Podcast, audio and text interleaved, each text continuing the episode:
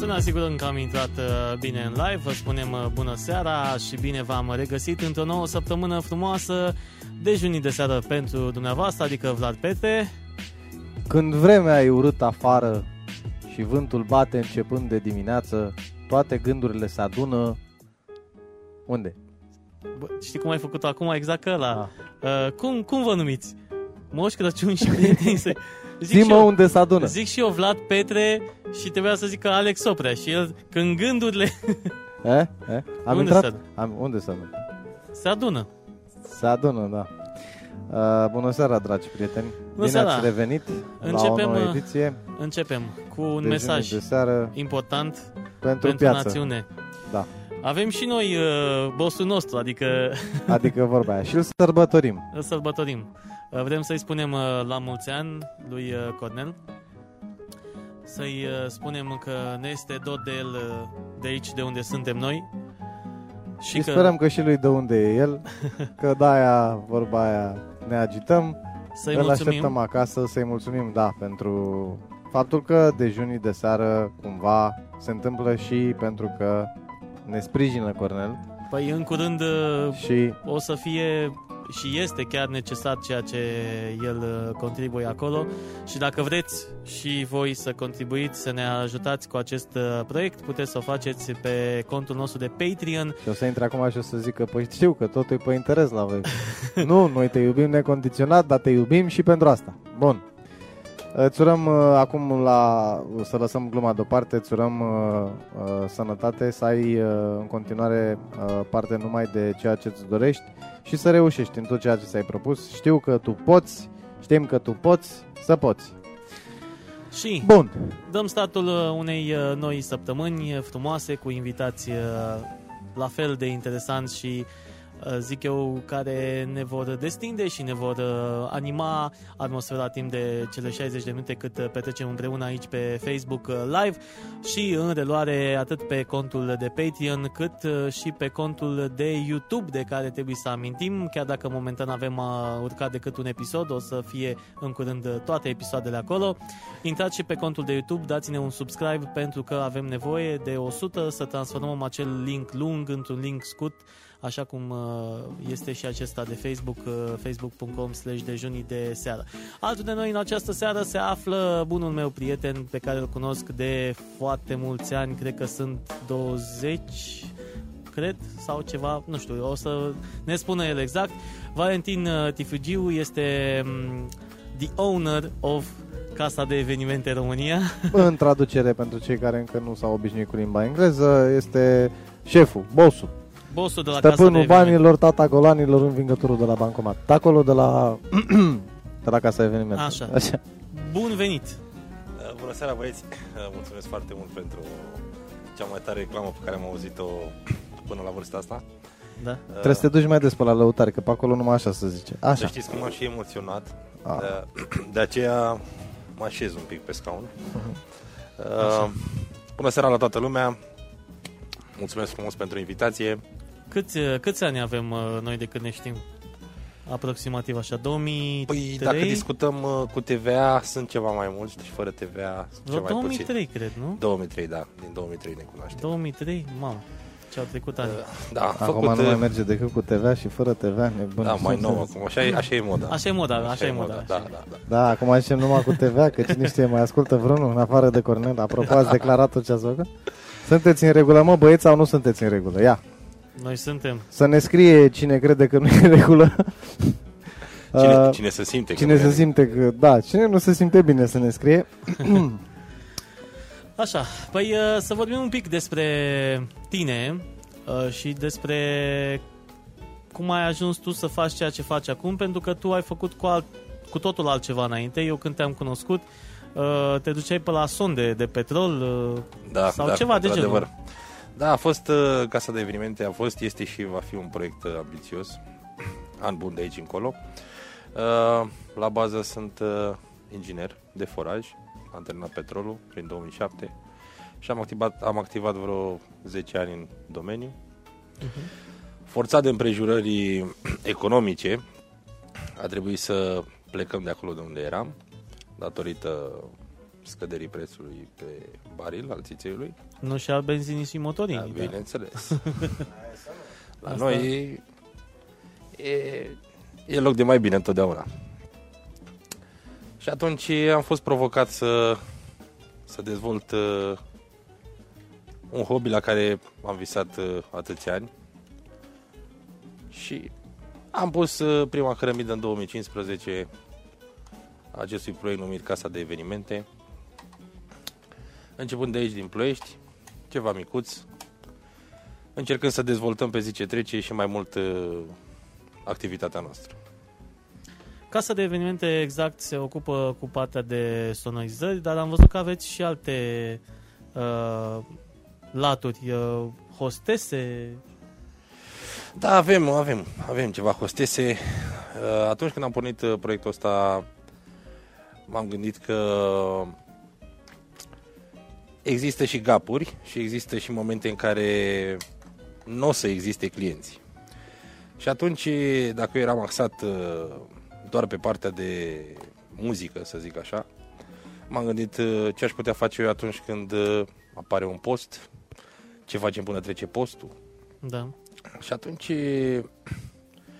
am gândit înainte, să zic așa, pe românește, și m-am organizat și am planificat mai multe servicii. Mm-hmm. Așa un scurt rezumat. La trecere în revistă a meniului, exact. Meniu. Vorbim în meniuri. Nu, pentru că eu am înțeles, are partea de hostese, are partea de invitații, nu? Mai ai? Da, în general, dacă să începem așa, cum a zis Alex, să le structurăm, așa. Am plecat de la ideea că trebuie să asigurăm tot ce ar putea avea nevoie un client la un eveniment, de orice gen ar fi el. Așa. În afară de partea de muzică și sonorizare, am început să dezvolt și această latură a serviciului de hostess, luând în considerare experiența mea pe la diferite evenimente, după care am adus în visteria noastră, să zic așa, și invitațiile, plicurile de bani, mărturiile, fotografia, cumva videografia, să fie un pachet. Ai englobat toate necesitățile. Da. Să trecem un pic, pentru că vom ajunge din nou în prezent și la ceea ce faci tu acum, să trecem un pic în revistă ce am făcut noi acum mulți ani de zile. Pentru că tu nu ești chiar de astăzi pasionat de muzică. Știm foarte bine că am petrecut multe serii pe scenă sau pe scene împreună. Da, am mai avut frumoase. Exact, vremuri frumoase, în perioada 2005-2006, ceva de genul. Da. Am avut un mini-turneu așa pe litoral. Atunci a fost o perioadă interesantă. Tu cu mine, cu Sebi, colegul nostru. Da, corect. Și tu aveai atunci o colegă de trupă, Ioana. Da. Stătea pe Malul Roșu. Stătea și eu împreună cu Ioana am fost la Plaia de Stele în perioada respectivă. Da, Plaia de Stele, vorbim de Cretacic, pentru persoanele care exact. Sunt... Și ghici, uite, las pe Alex să ghicească pe cine am interpretat eu la Plaia de Stele. Pe Geambaș? Nu. Nu? Pe Nick de la NND. Avea și față, să știi. Aveam decât față, că voce n-aveam, că era rădăină. Da, și omul un pic mai mare. Trebuia să... Da. Și la Plaia de Stele ce ai făcut? Nu, l-am imitat pe Nick de la NND. Bun, și doar l-ai imitat. Și doar atât, și ai plecat. Nici n-ai mai stat să aștept să... Păi nu, am ieșit pe locul 4, cred, atunci, din 8. Băi, și bine, da. A fost în top 10. Și tu făceai chestia asta atunci? Uite că eu nu știu. Eu doar îl priveam când îl imita. Nu, bun, am înțeles, l-aplaudai în spate. Nu, haideți să spun, Alex, noi așa am început nebunia asta noastră cu muzica și cu cântatul, de pe acasă, de pe la Vlad, de pe la mine. Adică se trăgeau melodii la... ciorap, ca să zic așa. Literalmente la ciorap. Iar stativul era o mătură. Cam așa am început noi. În dormitor, știi? Stativul nostru era pus, dacă mai ținem bine minte, pe un suport de ventilator îmbrăcat în poleală, ca să fie cât de cât. De fapt, folie de aia de aluminiu, poleală. Și aveam, în loc de pop-up killer, pentru cei care nu știu, e plasa aceea din fața microfonului care atenuează P-urile, B-urile, S-urile, în fine. În loc de plasa respectivă, noi aveam un ciorap pus pe o formă de aia, înainte erau la mașinile de călcat, îți dădeau niște cercuri ca să le pui pe mânecă, să îndrepți mâneca, să ții mâneca dreaptă când o calci. Aha. Și pe o formă de aia pusesem un ciorap și ăla era pop-up killer-ul. Foarte tare. Da. Dar au fost vremuri frumoase. Și mergea treaba cu improvizații de genul ăsta? Mergeam. Păi să știi că mergeau. Noi am învățat singuri să ne facem treburile. O bună parte am lucrat și la Vali acasă, dacă nu înșel eu. Da. Acolo era calculatorul tău, parcă era. Da, era calculatorul meu. Aveam... Când compuneai piesele. Da. Fiat, că aveam o placă de sunet foarte tare, mai ții minte? Linux, parcă se numește. Da, Linux. Vezi că băieții ăia care făceau placa aia de sunet, mai ții minte? Că după aceea au fost cumpărați de armata americană să le facă plăcile de sunet pentru sistemul de comunicare dintre ei. Adică o chestie de genul ăsta. Adică să înțelegi cum ne situam noi și la ce nivel lucram. Și avea... Dacă nu era partea cu ciorap, în rest erați profi. A fost prima dată când am văzut pe placă de sunet volum. Avea buton. Mai ții minte că avea buton de volum. Ceea ce pentru vremea aia, boss, acum avem volmetre, avem volume, dar pentru... consumer use, cum eram noi atunci, să ai volum pe spatele calculatorului special pentru placa de sunet, era o treabă. Oricum, eram de 3 stele și un ciorap, ca idee. Da. Și între alea 3 stele erau pe placa de bază. Da, corect. De sunet, pardon. Da. Bună, pregătirea asta înainte de a ajunge noi la mare în mini-turneul nostru, să zicem așa. Dar lămuriți-mă un pic cu mini-turneul. Stați să nu trecem peste așa. Cu ce ocazie? Ce mini-turneu? Despre ce era vorba?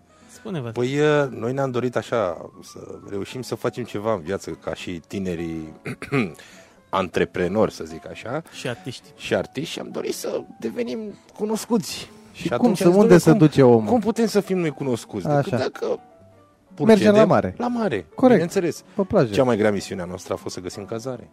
Și ați găsit? Într-un final, da. Am găsit într-un câmp. Într-un câmp, da, lângă cimitirul turcesc. În Eforie Nord. Deci când veneai acasă, treceai pe lângă cimitir. Da, eram mișto, că noi eram, cât eram, 3 sau 4 inși, da? Când în camera aia nu încăpeau vreo 15-20, dar nouă ne-a plăcut că aveam spațiu destul, adică am putut să ne destrăbălăm bagajele pe acolo. Mișto. Și mai făceam repetiții la grătar. În ce stațiune erați? Eforie Nord am fost. Eforie Nord. Dar era mobil în toată... Am înțeles, vă plimbați pe tot litoralul. Cumva Vali era și impresarul nostru, pentru că el se ducea să vorbească la terase, să cântăm. Adică... Tu mergeai la terase. Eu eram un fel de, să zic așa, calul troian, știi? Da. Sau să zic, un mic impresar în devenire. Am înțeles. Mie îmi plăcea contrastul dintre el și Ioana, pentru că el și-a păstrat silueta de atunci. Da. Adică am fost atlet de mic, asta. Și dacă vreți să vedeți silueta lui Valentin, știți povestea cu glezna bărberita lui Vlad. Și știți ce aveți de făcut. Contul de Patreon și dacă ne susțineți acolo începând cu $1. Vă arătăm lucruri pe care nu le-ați mai văzut până acum. Glezna. Se trage și video interviul ăsta. Așa. Și era un contrast destul de interesant, pentru că ea, subțirică, blonduță, îți dai seama, semna cu Delia, că de-aia și fost la... Da, erai tu Nick, exact, era, exact. Și ea avea voce, Ioana, n-ai ce să zici, era talentată Ioana și ea era pe refren, Val era pe strofă. Piesele erau compuse de noi trei, de mine, de Sebi și de Vali. Și era o chestie, mie îmi plăceau de multe ori, mai bine ieșeau piesele lor decât piesele noastre, pentru că era și dinamica asta dintre fată și băiat. Da, corect. Era dance-ul ăla atunci, era interesant. Da. Și... Ce vremuri, ce epocă, muzica aia, dance. Da, cu CD-urile după noi. CD-ul. Era foarte frumos, mai ales dacă ții minte momentul la Vlad când Sandu de la trupa Etno, care e impresariat, a venit la noi să ne preia și să ne bage... în deschiderea spectacolului, dacă ți-aduce aminte, pe la Eforie Sud. Da, pe scenele alea. Era trupa Varză, trebuia să cânte. Da, cu ăsta, Raul. Cu... Da, cu Raul și mai erau niște tipe de prin Ploiești care aveau o trupă, nu mai țin minte cum se numeau, dar țin minte că ne-a luat și ne-a dus să ne facă poze în Constanța, ceva de genul ăsta, poze de-astea de promovare pentru televiziune, pentru studio. Și știu că în tot în acea perioadă, de fapt, s-a încheiat perioada respectivă cu acel concurs de la OTV. Da. La care, nu pot să uităm asta. Din păcate... Oamenii au fost la OTV. Stați așa, era o chestie, că noi fiind două trupe, acolo era un fel de battle la matinal și, noi, pe noi nu interesa cine câștigă, ne interesa să apărăm la TV. Și în acea dimineață, când noi am plecat, vreau să plecăm către OTV, din păcate... Eu n-am putut să mai merg. Tu n-ai putut să mai mergi. Și a mers Sebi cu tine. Și a mers, dar bine, noi am avut o chestie interesantă, că noi am plecat cu trenul, dar trenul s-a oprit pe la zi, cum îi zice, cu C. Zi, localitatea aia care nu ne permite. Nu localitatea aia, la asta de aici, dinspre... Când mergi cu trenul, da. Înainte, am uitat cum se numește. La Chitila, mă, la Chitila. S-a oprit trenul, da. Și am sunat frumos, după ce că nu mai veneam două trupe, nu mai venea nicio trupă acum. Adică noi am sunat, am încercat să dăm de băieții la București, domnule, uitați care-i treaba, ba, ba, ba, noi suntem pe tren, dar trenul nu mai pleacă. Și, în fine, până la urmă am ajuns. Eu am ajuns cu Sebi, am cântat la OTV, să știi că eu am tot respectul. A fost prima televiziune care ne-a primit, până la urmă. N-au avut nicio pretenție, oamenii... Ce mi-a plăcut mie la Sebi, că dacă ți-ai aminte, era îmbrăcat cu parpalacul de ploaie la galben și nu l-a dat jos, așa a cântat. Nu mai știu. A fost tare.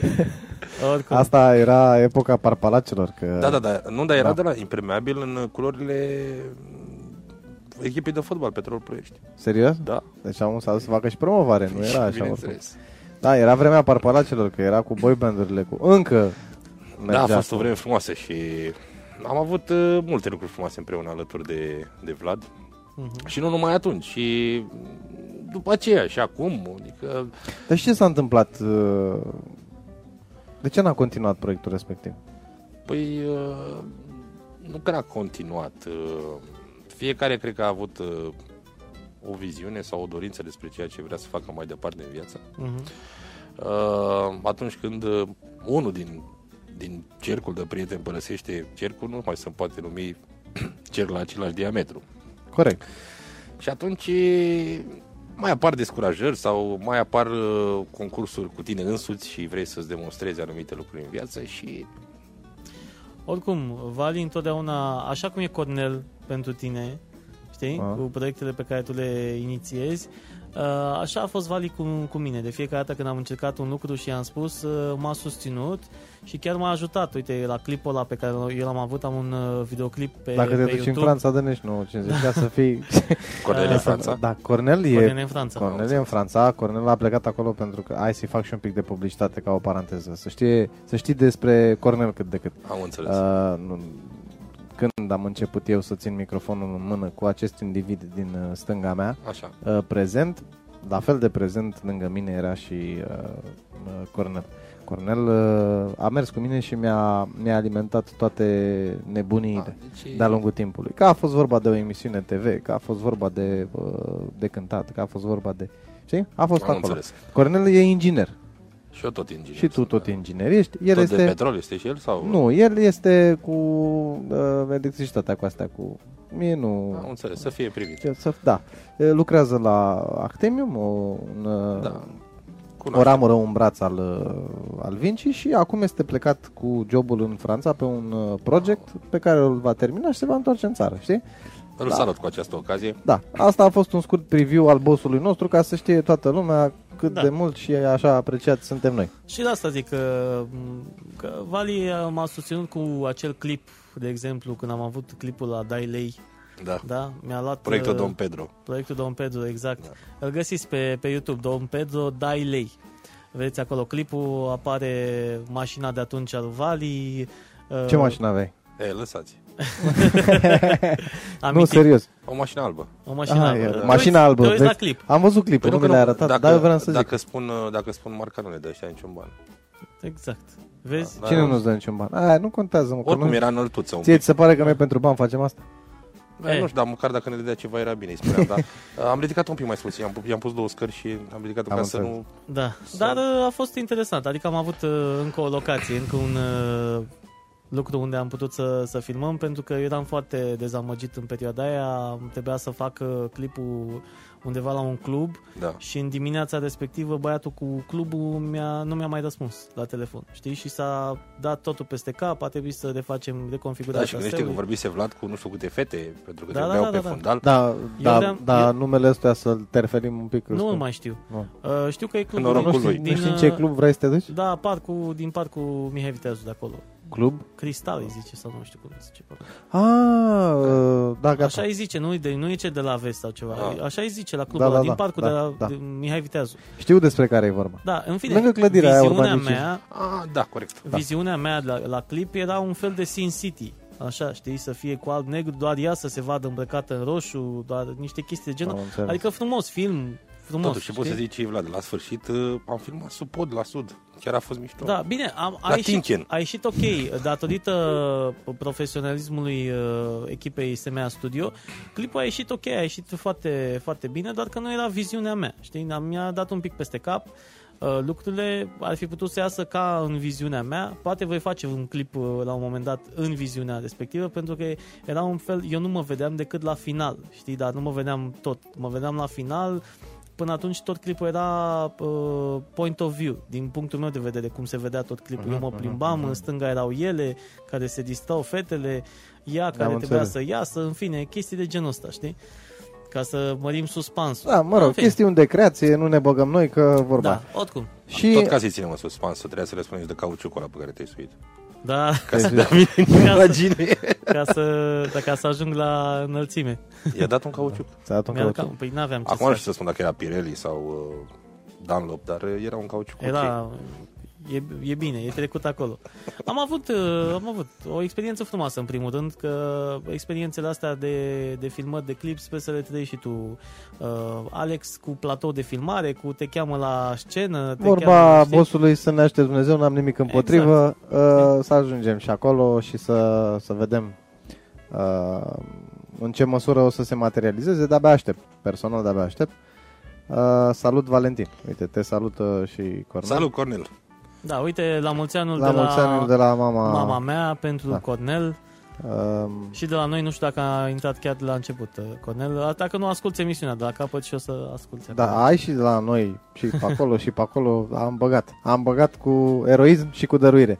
Să ne întoarcem un pic la tine și la episodul după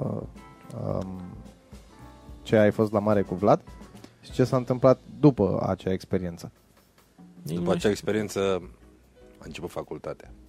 Deci aia s-a întâmplat. Da, a început facultatea și eu am vrut să mă fac medic veterinar. Tata fiind inginer de foraj și a zis, bă, nu, te faci inginer de foraj. Ok. Era la vremea aia. Și m-am făcut inginer de foraj. Bineînțeles că totdeauna am avut această ambiție de a arăta părinților că eu pot și fără ei. Și am lucrat pe timpul facultății. Iar atunci când am terminat, chiar dacă tatăl meu era în branșă, mi-am dorit să arăt eu că sunt cel mai tare și mă rog să mă angajez singur. Și ai reușit? Am reușit să mă angajez, bineînțeles că nu în Petrol. Am lucrat vreo 2 ani prin administrația publică locală. Auzi.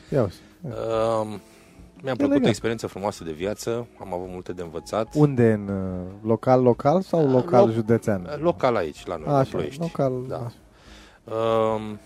Mi-a plăcut această experiență, am învățat chestii frumoase din ea, dar am trecut la ceea ce trebuia să trec de la sfârșitul facultății și m-am dus și am lucrat în Petrol vreo 10-11 ani. După care tot am visat la acest hobby de a pune muzică la evenimente, a face lucrurile să fie mai frumoase decât în viața reală din punct de vedere sufletesc. Mai ții minte primul eveniment la care ai pus muzică plătit? Da. Când s-a întâmplat lucrul ăsta? Să spun? Da, în ce an s-a întâmplat? Cred că a fost în 2007, cred. Da. Ăla plătit, că în rest, mă duceam la evenimente așa la prietenii, îmi lasem un sistem 5+1 și puneam muzică după laptop, dar cred că în 2007, dacă mi-am zis, cred că a fost, era înainte Regina Nopții, unde e Regina Zorilor acum, da. Am fost la un majorat, am fost și aveam cine știe ce aparatură și mă panicasem pentru că nu-mi pornea o boxă. L-am sunat, parcă te-am sunat, nu mai știu dacă te-am sunat pe tine, Vlad, sau pe Sebi.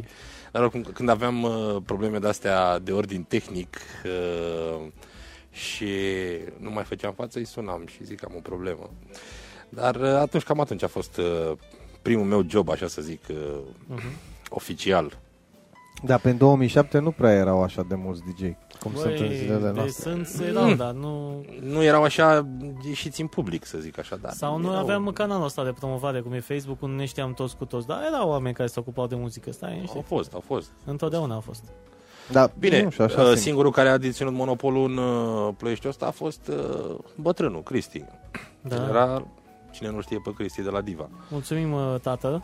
Uite, și tata ne ascultă, îi spune la mulți ani lui Cornel, te salută, Vali. Să trăiți, domnul Petre și Nicolae. Să trăiți.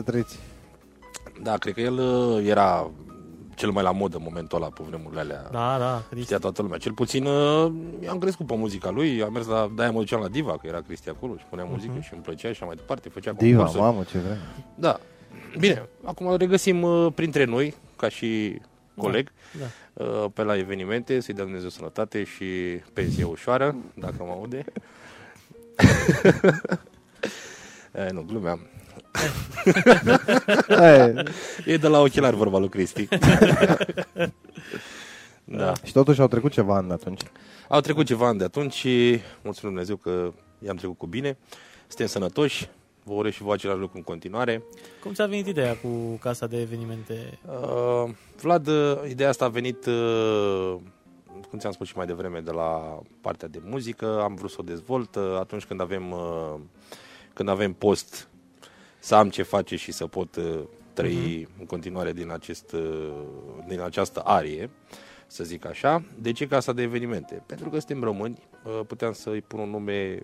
oricare al nume, House of Events, ceva de genul ăsta, dar eu sunt de părere că suntem, în primul rând, suntem dai locului, aici trăim, aici murim, să zic așa, și am ales acest nume simplu și românesc, pentru că țin când la... a început povestea? Acum... A început în 2015, pe 1 septembrie oficial. A trecut un pic. Au trecut ceva ani. N-am mers din prima. Corect. Pentru că piața e una aglomerată și mai ales înțesată de nerealități, să zic așa, în domeniul ăsta. Mulți colegi de-ai noștri par ceea ce nu sunt sau sunt ceea ce nu par. Și atunci ai această misiune grea de a reuși să convingi clientul că tu faci un lucru de calitate și îl faci ok. Sau... Cel puțin la standardele pe care el și le dorește. Mulți clienții știu și nu știu despre ceea ce vor la evenimentul lor. Și atunci eu am ales să-i las pe ei să-mi spună cam cum văd ei evenimentul lor și cam ce își doresc la evenimentul lor, pentru a reuși să le transmit corect ceea ce eu pot să ofer în concordanță cu dorințele lor. N-a fost ușor, nu este ușor, fiecare client este diferit, cu idei, fără idei. Nu este ușor, într-un cuvânt, să poți să asiguri servicii unui eveniment de tip nuntă, botez, chiar și majorat. Trebuie să-i dai atenție și trebuie să-i dai până la capăt. Corect. Vreau să te întreb dacă ți-aduci aminte de un eveniment în toată experiența ta, un eveniment din punctul tău de vedere nereușit. Dacă ai avut incidente cu... Că toți am avut niște evenimente în care cineva s-a crezut mai priceput decât cel angajat acolo. Am avut incidente, bineînțeles. Nu cred că există cineva care ar putea spune: Dumnezeu, nu am avut niciun incident niciodată, sunt nota 20. Primul incident s-a întâmplat pe la Urlați. Am avut un prieten cu mine, l-am luat pentru că m-a ajutat din punct de vedere logistic la căratul sculelor. Și stând la masă, a reușit să-mi oprească în timpul unei ore, să-mi oprească sunetul total. Și s-a oprit evenimentul, bineînțeles. Toată lumea era pe ringul de dans, se uita la mine. Eu nu știam ce s-a întâmplat. Alerga nașul mare cu sarmaua în gură? Doar am putut să realizez că vumetrul meu de la stație nu mai primește curent. Dar l-am văzut cum se scurge așa de curent. Și care e mecanismul? Cum faci în momentul în care se întâmplă așa ceva? Păi să spun ce am făcut acolo. Stând așa, am întrebat, bineînțeles, instinctiv pe colegul meu care era în seara aceea cu mine ce s-a întâmplat. Și el a zis că nu știe, bineînțeles, ce putea să-mi spună. Deci să știe el de ce s-a întâmplat la mine acolo. Și zic, nu mai am curent, ce s-a întâmplat? Și atunci primul lucru, instinctiv, m-am uitat la priză. Dom'le, în priză s-a întâmplat ceva, a trecut vreun ospătar. Mai sunt cazuri de-astea sportive, când mai treci un ospătar cu o farfurie și ți-a și cablu cu el. Și atunci am observat că el apăsase pe întrerupătorul general care îmi dădea curent la scule. Atunci, eu am bineînțeles că am intrat în panică, vă dați seama, să ai 95 de persoane care se uită la tine și tu să te uiți la ei și să zici, nu mai funcționează. Și atunci tot un invitat de acolo a dezamorsat, așa să zic, tensiunea din sală și a zis foarte, foarte relaxat: lăsați lăutarii să se odihnească. Și atunci toată lumea... Bună. Și dacă n-ai un personaj din ăsta conciliant, ce faci? Dacă n-ai, ce poți să faci decât să remediezi problema și să-și ceri scuze, să duci evenimentul. E bine să treci peste un lucru de genul ăsta cu o parte umoristică așa. E bine că se detensionează atmosfera, e de recomandat. Eu aș zice, e bine să treci cu o persoană experimentată, că eu unul dacă rămâneam în mijlocul evenimentului fără sunet, păi plângeam acolo.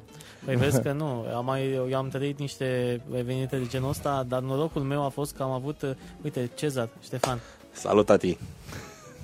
Băiatul tău, nu? Da, bineînțeles. Așa. Am avut la un eveniment... Ce frumos, uite, care... nu treci așa chiar peste, uite ce frumos, da. Ce drăguț, vezi? Da. Bravo! La evenimentul respectiv s-a luat curentul și aveam un... de ăsta zi... Ah, ce lapsus am, cum se numește, mă? De mai păstrează curent în el. Da. Nu știu, curentele, când nu mai merge ceva, când nu are curent, dar el totuși mai are un pic de curent în el, cum se numește? Mi-ai transmis lapsusul tău. Cred că este vorba... De... Zi-mă cum se numește. De regulator de tensiune. Ceva, un regulator, dar nu regulator de tensiune, la care pui și la calculator. Un UPS, mă, așa. Un UPS care... Așa. Mai avea ceva curent în el. Eu mergeam cu UPS-ul respectiv. Între timp s-a defectat să-mi cumpăr altul. Și la un moment dat eu vedeam pe ei părin că se agită mai tare decât se agitau de obicei. Dar eu am zis că se distrează, na.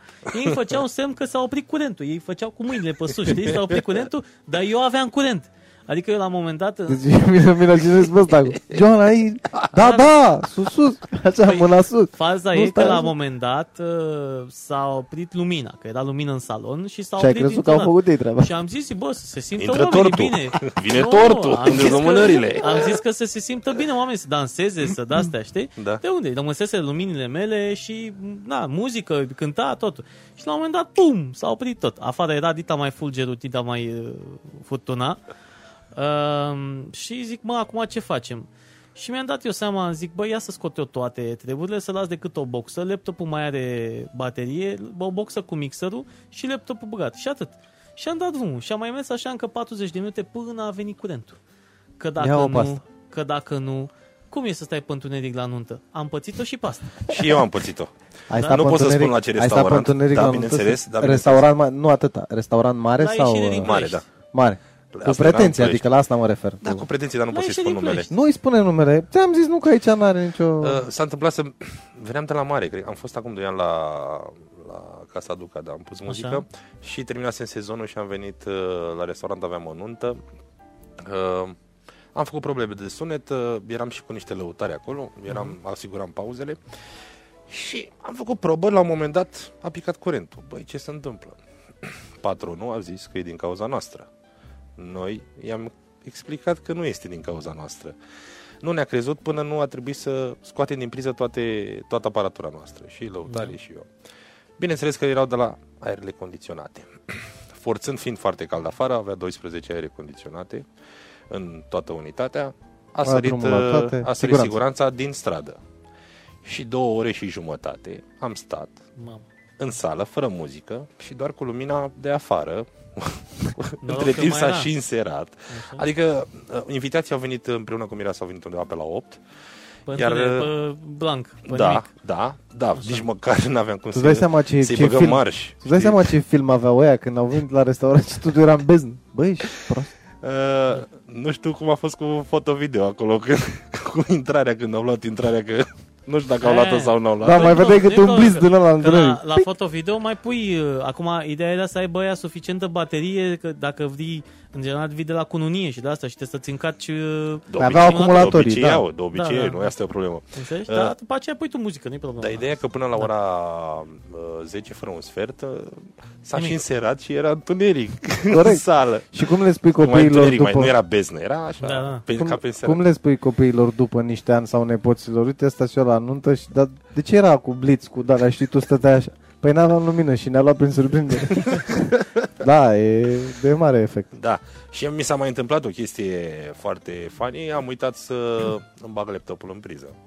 Și am mers pe baterie până la jumătatea evenimentului și la jumătatea evenimentului s-a oprit laptopul. Bună, da. Bună. Și nu eram, de data asta nu eram la niște hore, eram pe Latino, toate tipele alea dansau, și odată s-a terminat șmecheria și s-a negrit ecranul meu. Și m-am uitat și am zis, măi, de ce s-a negrit? M-am uitat și am văzut că-i scos din priză, zic, de-aia s-a negrit, că nu e în priză. Da, bine, a venit asta... o domnișoară la mine și m-a întrebat ce s-a întâmplat, zic, nimic grav, imediat se rezolvă. Da. Da, ca și întâmplări, să zic așa, neobișnuite. Te lovești. Ozeniste, să zic, că nu-i din cauza mea, așa a vrut soarta. Da. E bine, am avut... Sunt multe astfel de experiențe, poate o să mai facem o emisiune în care vorbim și despre experiențe pe care am trăit eu, că sunt foarte multe. Da, asta e, deci să facem o emisiune specială, doar noi doi, în emisiune și să ne povestească el mie, eu fac pe jurnalistul, el îmi povestește mie cum a decurs cariera în... Da, păi te înveți cumva la un moment dat, adică ți iei backup-uri peste backup-uri, tocmai ca să nu retrăiești acele momente, știi? Că, și acum mă întreabă lumea, dar de ce ai două laptopuri? Zic, am trei, unul e în mașină, știi? Că în cazul în care cade unul, mai are unul și dacă ne cade și ăla, mai am încă unul. Și unul e de piesă. Corect. Da. Corect. Hai să discutăm un pic, că voi sunteți în domeniu și acum că suntem toți trei aici, de ceva timp, de o săptămână de zile, voiește Facebook, toate canalele de știri sunt în priză. Ce se întâmplă? Partea de digitală. Toată lumea vrea să bage mâna adânc în buzunarul celui care ce se întâmplă? Nu, n-ai treabă. Face o nuntă, face un botez, încarcă o imprimantă și să se cânte, nu? N-am înțeles partea cu imprimanta. Nu? E o glumă, las-o. Am înțeles. Zi mai departe. Ce se întâmplă? Cred că se întâmplă ce trebuia să se întâmple mai de mult, treaba asta cu instituțiile statului, valorificând anumite lucruri de la anumite persoane. Nu știu, e o perioadă care s-a lăsat așteptată, să zic așa. Într-adevăr, pe Facebook sau în mediul online apar mesaje trunchiate sau mai... neadevărate, să zic așa, decât... Da, e adevărat că, într-adevăr, se creează în momentul de față niște pârghii. Pentru cei care, într-adevăr, sunt în regulă și sunt ok, iar cei care nu sunt ok și nu sunt în regulă... Nu e pentru cine e în regulă și pentru cine nu e în regulă. Este pentru toată lumea. Și noi ăștia în regulă suntem verificați, dacă e să fim verificați. Corect. Nu că eu sau Vlad sau altcineva avem toate lucrurile puse la punct și pe noi ne lasă în pace sau trece... Așa. Uite, o să spun trei domenii fictiv peste noi. Trei domenii în România care aduc foarte mulți bani sau, mă rog, neapărat că aduc foarte mulți bani, dar pe care oamenii l-au găsit ca o alternativă pentru a mai face mulți dintre ei să mai facă un ban în plus, pe lângă job. Da? Unul dintre ele este partea de evenimente. Da. Al doilea, jocurile, păcănelele, jocurile chiar și pe internet, pokerul și așa mai departe. Da. Și al treilea, pentru doamne și domnișoare, știm despre ce e vorba, că ne mai ascultă și copii. Nu știu, da, puteai să spui că și copiii știu. De modă, e de modă. De modă, da. Așa, da, de modă. Bravo, este. Da, exact. Exact, de cele trei domenii. Și întotdeauna a fost o chestie pentru că nu au putut controla lucrul ăsta. Oamenii au făcut pe lângă job, au mai făcut niște mărturii de nuntă sau pe lângă ce făceau ei mă normal, au mai făcut niște pahare. Da, mă, dar uite lumea, eu am înțeles ce ziceți voi. Din servicii. Și acum dar lumea întreabă de ce acum? Pentru că, în momentul de față, dacă s-au scos atâtea taxe care se plăteau înainte, cazier 10 lei, nu mai știu ce, 5 lei, nu mai știu ce. Corect, așa, da. Se golește visteria. Păi s-a golit, nu? Lăsați. Și de unde luăm? Ei, că au mai golit-o și alții de pe sus, da, de pe acolo, asta e altceva. Ideea acum se strâng bani din orice. Dacă băieții de sus au golit-o, dar nu o să pune ei la loc, ce au nebunit? Păi nici n-au cum. Exact. Tocmai de asta trebuie să luăm de undeva. Și atunci, da, nu zic că e greșit. Nu e greșit, pentru că până la urmă asta e legea, trebuie să vii, dar trebuie făcut cumva, ar fi trebuit făcut o structură prin care să dai voie că, de exemplu, acum dacă vrei să devii. Noi am avut norocul să mergem în perioada asta în care nu a fost atât de bine controlată și am putut să căpătăm experiență, dar ca un DJ nou, unul care vrea să se apuce acum, și eu încurajez să se apuce, copii 17-16 ani, încep cu majorate, încep cu petreceri private. Corect. E bine să înceapă și dacă îl prinde, nu se merită, știi? Dar nu trebuie să fie cumva, trebuie să existe și partea cealaltă, dar trebuie să fie făcut un plan și pentru oamenii ăștia care vor să se apuce acum și de fotografie și de tot. Pe noi normal că ne indignează faptul că sunt în continuare oameni care merg pe prețuri, noi zicem sub prețul pieței, că na, am zis că sunt prețurile pe care noi le practicam poate acum 10 ani și sunt oameni acum care practică lucrul ăla pentru că la ei încă e un hobby, nu trăiesc din lucrul ăsta, e un venit în plus. Acum nu știu cât de mult. Deci asta nu cumva trebuie să se stabilească într-o normalitate, că tu asta spui, eu asta trebuie să se stabilească într-o normalitate. Eu nu zic că ar trebui să mergi pe atât sau pe atât. Eu consider că ar trebui să existe un barem după care să putem merge toți. Iar atunci când te hotărăști să ieși în piață și să prestezi anumite servicii, trebuie să fii sigur că ești compatibil și pregătit pentru evenimentele pieții. Da. Nu poți să te duci să faci experiențe pe bani sau să ceri cuiva bani dacă nu ești pregătit și n-ai certitudinea că poți să duci un eveniment până la capăt, așa cum trebuie. Bun, și ăștia, cum spunea Vlad, cei mici, cei care s-ar apuca acum, sunt competitivi? Adică pot deveni competitivi? Ei nu au experiența și probabil majoritatea nu au nici bani. Părerea mea, ca să ajungă la un nivel acolo unde se consideră ei că, domne, sunt pregătit să ajung și să fac, să trec și așa mai departe, ar trebui să stea pe lângă unul. Exact, învățat. Să facă, adică să facă ucenicie. Ucenicie și voluntariat. Da? Legal vorbind. Legal. Voluntariatul e legal. Adică îți faci contact de voluntariat care este recunoscut ca experiență de muncă. Corect. Și după aia vine ONG-ul peste tine și zice, păi, vezi? Ce? Ăștia cu drepturile omului. Ați dat-o cu voluntariatul ca să... să vă folosiți de oameni ăștia ca să câștigați voi bani, mă. Alex, îți dau un exemplu simplu, mă spus că te întrerup. La Filarmonica Paul Constantinescu din Ploiești activează voluntari de la liceul de artă. Sunt de acord cu tine. Legal. Da. Din punct de vedere legal. Ok. Da. De ce nu putem să facem și noi același lucru? Pentru că voluntariatul în momentul de față este prost înțeles. Și trebuie, atenție, din punct de vedere juridic, voluntariatul... Păi, nu e pentru că înțeles. Eu am mai discutat chestia asta într-o seară. Așa. Țineți minte, tu nu știu dacă ai urmărit emisia respectivă. La un moment dat, partea de voluntariat a fost introdusă la noi, cel puțin la nivel local. La noi a fost introdusă și boxată rău de tot de mediul politic. Corect? În momentul în care persoanele la vremea respectivă veneau să facă voluntariat pentru o cauză, au observat de-a lungul timpului că se poate și altfel. Că au venit băieții care au stricat piața. Cum s-a întâmplat la voi? Da? Și băieții care au stricat piața au spus, pe cum mă, tu te duci acolo și pe degeaba. Deci omul n-a înțeles care e ideea voluntariatului.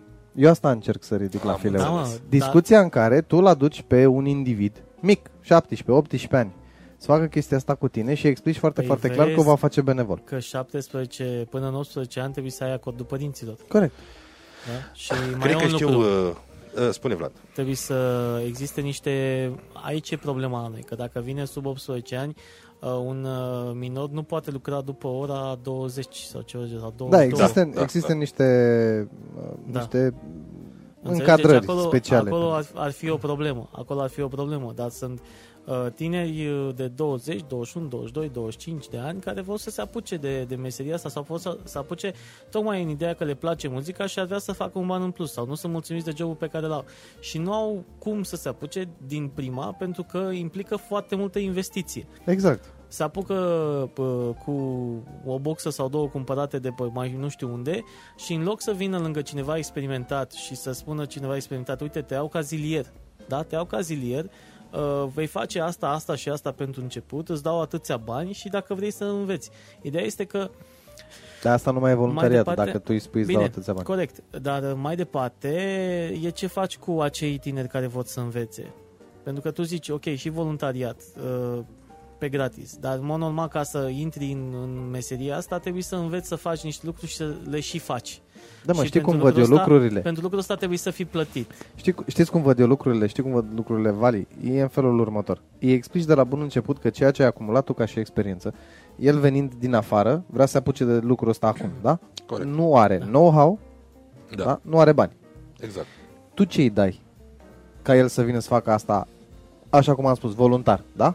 Păi nu o faci voluntar. Eu nu-ți cer bani pentru experiența pe care ți-o dau. Exact. Nu te pun să mă plătești tu pe mine că stau și îmi bat capul învățându-te niște lucruri pe care probabil eu, participând într-un alt context, da, la viața asta, le-am învățat singur. Corect. Ție-ți dau know-how și nu-ți iau bani. Și te țin aici lângă mine. La modul ăsta putem explica că așa văd lucrurile. În momentul de față, a punctat bine Vlad, în momentul de față statul român asta va face. Va face... practic și imposibilul să bage mâna pe buzunarele tuturor în orice domeniu și orice ramură.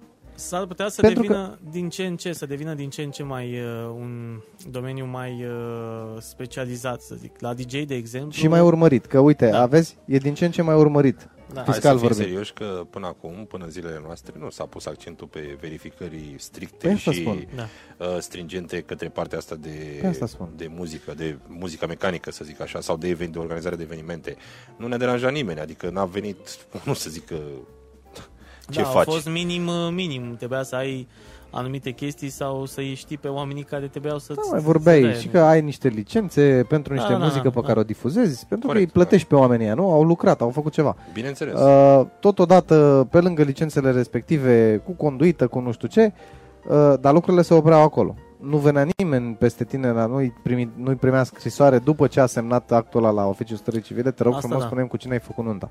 Corect. Da? Corect. Deci mergem deja într-o zonă în care, din punctul meu de vedere, trecem peste niște factori morali. Degeaba, dacă... ar trebui să-i pisăm așa. Degeaba timis, pentru că este un eveniment privat și în momentul în care zici am dreptul la intimitatea mea proprie și personală, indiferent cât de anaf ai fi, e un eveniment privat, da? La evenimentul ăla nu trebuie să-ți dau eu decât dacă s-a creat ceva, dacă ai fost tu înștiințat și ai dovadă că s-a făcut o contravenție. Atenție, ei nu somează mirii, nu somează persoanele în cauză, ci îi întreabă cine i-a ajutat pe ei în situația respectivă, pentru că în majoritatea dăților a fost vorba de un PFA, un II, un SRL. Și ei, el vrea să știe cu cine a colaborat pe partea asta. Și ei pot la fel să dea un răspuns, de pe principiu nu te interesează.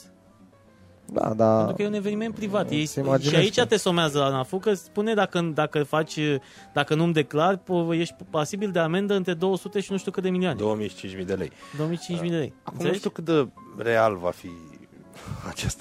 fi această acțiune, dar... Când se va întâmpla, cu siguranță, cel care a prestat servicii pentru respectivii miri nu va fi verificat doar cu acel contract. Aia, da. Clar, te-ai dus acolo, te mai întreabă și ce mi-ai făcut acum 2 minute și acum un an. Cu siguranță. Corect. Și, într-adevăr, ai acte pe ce ai făcut, ce ai semnat și așa mai departe. În schimb, atunci când postezi mediul public, e o problemă. Dacă nu ești acoperit, multe lucruri se verifică acolo. Da. Și, de exemplu, ai fost la o nuntă, n-ai tăiat, n-ai făcut, n-ai dres. Ia, povestește-ne la nenea Gică, ce ai făcut la nenea Gică? Păi am făcut o poză și am plecat. Da, sau i-am dus decât scurile, dar te-am văzut cântând, că erai pe filmare. Nu eram eu ce ai natură. Mi se pare, Doamne ferește. Era cadou familia, păi da. Ce avem noi aici? Da, chiar suntem atât de curioși că nu știm unde dormim la noapte. Eu sunt de părere că acțiunea asta se va dezvolta. Părerea asta e părerea mea strict. Eu cred că o să devină o campanie agresivă chestia asta. Încet, încet vom observa și vom simți pe pielea noastră că asta e. Eu cred că se va încerca intrarea în normalitate din punct de vedere economic. Corect. Mie mi se pare normal că se intră într-o normalitate și e normal să ai cumva un cadru legal în care faci lucrul ăsta, da? Corect. Dar există o limită peste care dacă treci, și uite că eu cred personal, da, îl întrebam și pe Vlad și te-am întrebat și pe tine, eu cred personal că mergând practic door to door să întreb cu cine a făcut nunta, cu cine ai făcut nunta, cu cine ai făcut nunta, treci de pragul ăla. Da, da, să știi că da. Fac o paranteză la ideea ta. Tot cu door to door s-a câștigat și alegerile în România. S-au câștigat, dar haide să nu. Ar fi chiar trist. Ar fi chiar trist pentru noi să începem să comparăm cele două situații, dacă și acolo ajungem să discutăm pentru la modul ăla. Pentru că vorba trebuie să fie dată mai departe. Trebuie să fie dată mai departe, corect. Da. Să se creeze un cadru legal, să se intre într-o normalitate. Să în special, știi care cred că a fost vorba? N-a fost vorba neapărat de controalele care se vor demara, ci mai mult de ideea, băi, care mai vreți așa, care ați făcut până acum niște chestii, ar fi cazul să nu le mai faceți.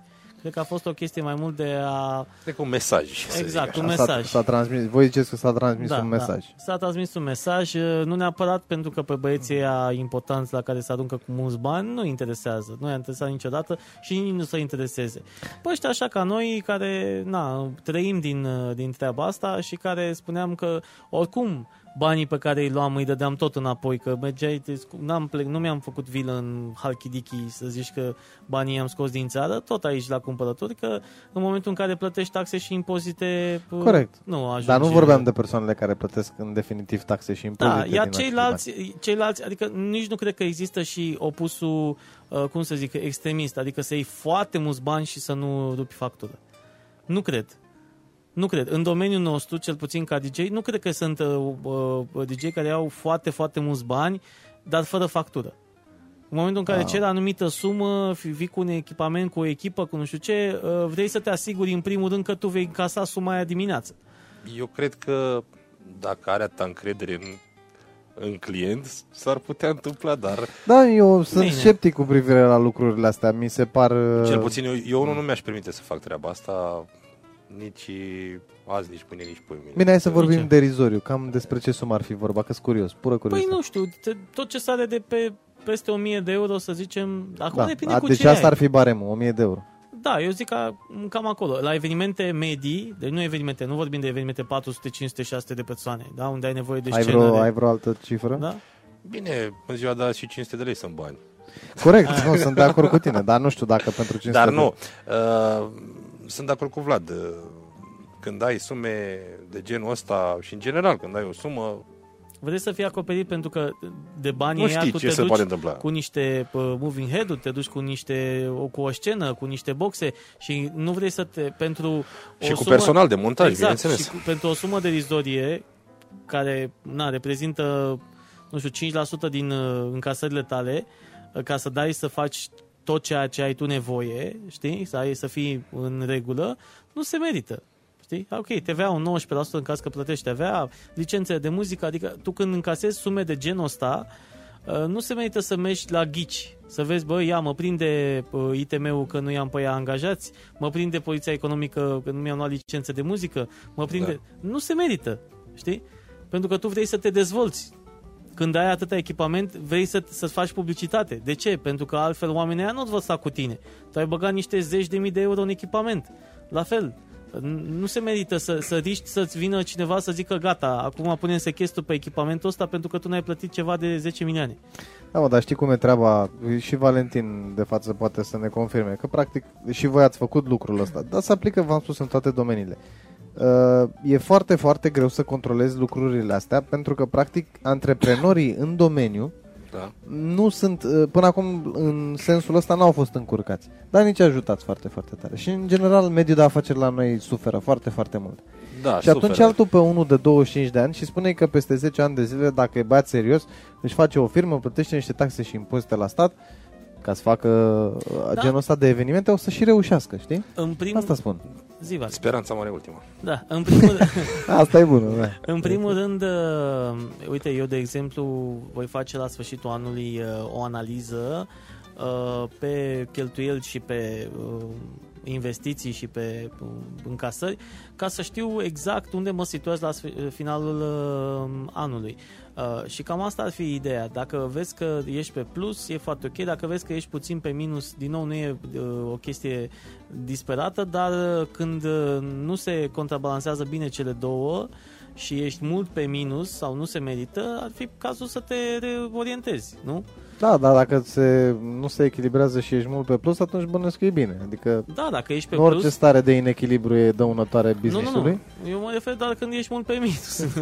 Da. Și în meseria noastră tot timpul faci investiții. Da. Ești pe minus. Da. Tot timpul faci investiții. Tot timpul faci investiții. Corect, dar la început tot, asta spun, că la început tot faci. Adică eu îl aud pe el, știu pe el de niște ani, pe tine nu te știam, dar pe el îl știam.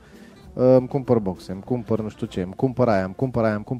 Sunt bani băgați la un moment dat. Dar nu faci decât o dată, faci tot timpul. Tot timpul, asta spun. Sunt bani băgați că nu m-a zis să termin, constant. Exact. Da? Da. Și băgând bani constant la un moment dat, îți dai seama că toate chestiile astea le transmiți omului ăla care vine practic în contact cu tine și zice vreau să fiu ucenicul tău. Uite, vreau să mă apuc de muzică, vreau să devin cel mai tare DJ din Prahova, ajută-mă, teach me master, sensei. Și tu îi spui, da boss, da uite, mai baci niște bani și în asta. Mai trebuie să faci și asta. Mai trebuie să plătești și niște taxe și impozite. Mai dai și aceste licențe. Eu am respectul pentru...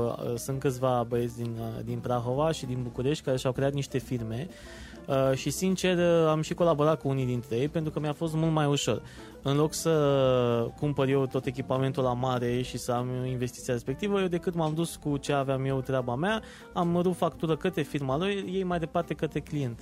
Salut, Daniel. Salut, Daniel. Salut. Uite, pentru video, fratele Vlad aici editează niște lucruri pentru Patreon. Dacă în caz că nu știi, patreon.com/dejunii de seară. Acolo vor fi videourile doar pentru cei care ne susțin proiectul, începând cu $1 pe lună, cât vreți voi, și veți avea acces și la partea video. Daniel promit eu o poză la sfârșit. Da, nu că facem o poză, la sfârșit. Poza va fi și pe contul de Instagram de Junii de Seară. Și îți spuneam, Vali, că se întâmplă toate lucrurile astea, dar și cum, că zicea Vlăduț, îi încurajăm, îi facem, îi luăm, îi dregem. Aici avem noi de pierdut, vezi? Alex, noi în teorie vorbim teorii, așa. Băieții ăștia de care povestești tu mie că vor să devină cei mai tari DJ-i din zonă, așa, sunt puțini. Corect. Mulți vor să devină doar DJ. Da. Nu știu cei mai tari din zonă. Așa.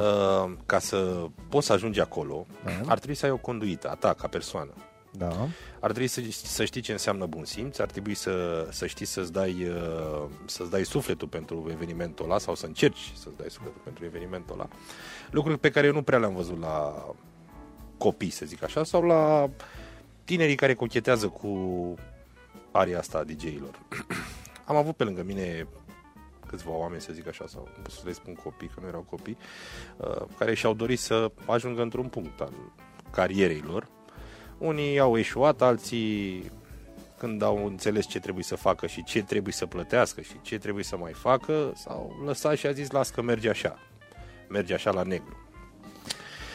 N-am putut să congruem în sensul ăsta și nu-mi permit să fac treaba asta pentru că am un target pe care mi l-am impus și am de gând să-l termin în condiții excelente, așa cum le-am, da, cum l-am regizat înainte să mă apuc de treaba asta. Da, eu sunt de părere că nu toți, vorba ta, adică nu mergem pe ideea că toți ar trebui să iasă DJ de excepție. Nu, de fapt, nu asta e miza. Miza e să promovezi, ca în fotbal, să promovezi unul care să rupă normă. Da. Bine. Și restul, asta e. Trec prin meserie, nu e nicio fel de problemă. Trebuie să fie cineva cu idei de antreprenoriat și trebuie să fie cineva care să unească. Eu mi-aș dori să existe cineva în Prahova cu o putere mare de, eu știu, de investiții, să văd că există o scenă mare, boxe, chestii, lucruri și să ne dea evenimente. Să zică, hai vino cu mine, că uite am eu un eveniment pentru firma cutare, e suma respectivă, bla bla bla, tu vii și pui muzică.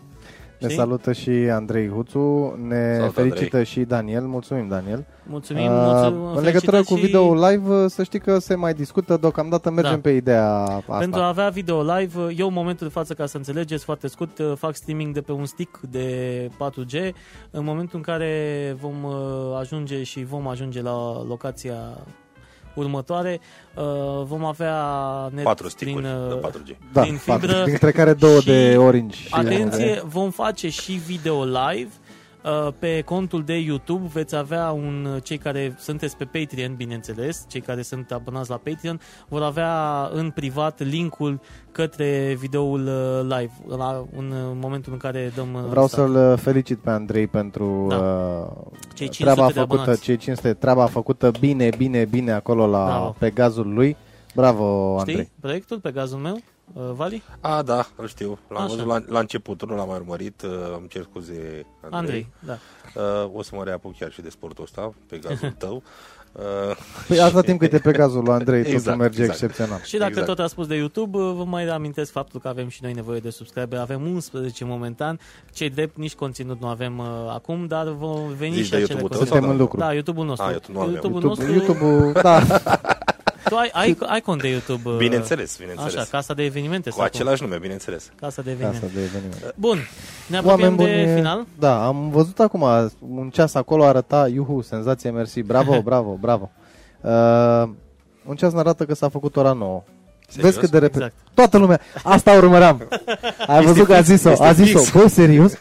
Da, toată lumea care vine și stă. Da, toată lumea, uite ce drăguț. Uite ce interesant. Toată lumea care stă pe scaunul ăsta spune Mihai, la final... Eu sunt bucuros că a intrat și Diaconul Mihai la sfârșit. Ca să ne dea like, nu de altceva. Nici o problemă, poate să asculte după aceea. Bineînțeles. Toată lumea care se așează aici pe scaunul ăsta când se termină emisia zice, atât?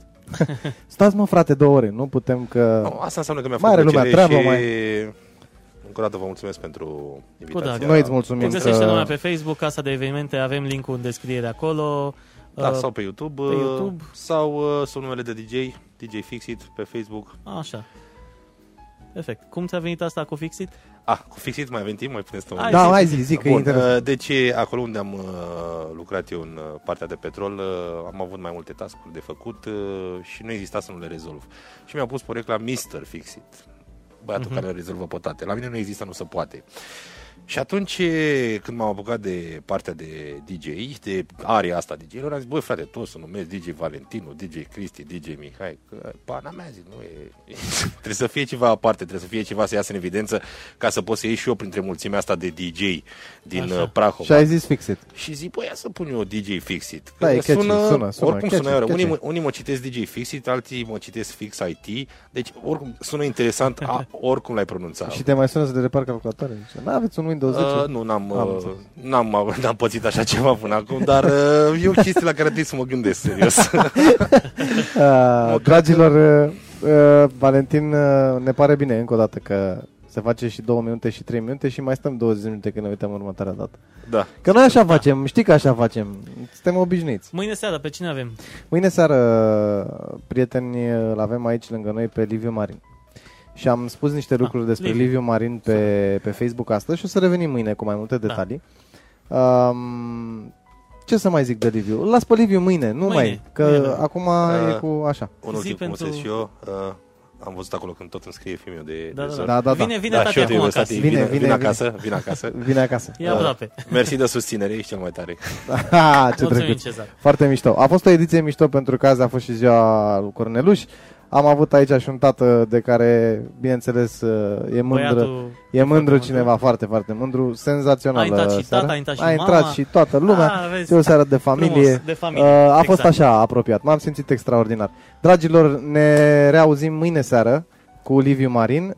O să-l rog pe Valentin în încheiere să traseze un mesaj către publicul online, să zică ceva. Ce pot să vă spun decât că vă doresc multă sănătate, numai lucruri frumoase să vi se întâmple, un sfârșit de an fructos. Zi întâi de Halloween, că mai mă deprim că mi-aduc aminte. Nu știu, pentru mine Halloween-ul e un pic inexistent, pentru că dacă vă aduceți aminte s-a întâmplat ceva. Da, atunci, o să discutăm un pic. Și atunci eu am catalogat de atunci Halloween-ul ca și o zi în care eu nu mă simt bine, efectiv așa, din punct de vedere sufletește. Deci n-aș putea să urez ceva de Halloween, dar tot ce-mi doresc eu mie, vă doresc și eu la rândul meu vouă. Să ne revedem cu bine și Doamne ajută. Mulțumim frumos, prieteni. Toate cele bune, până data viitoare, prieteni. Să auzim de bine, pa, pa.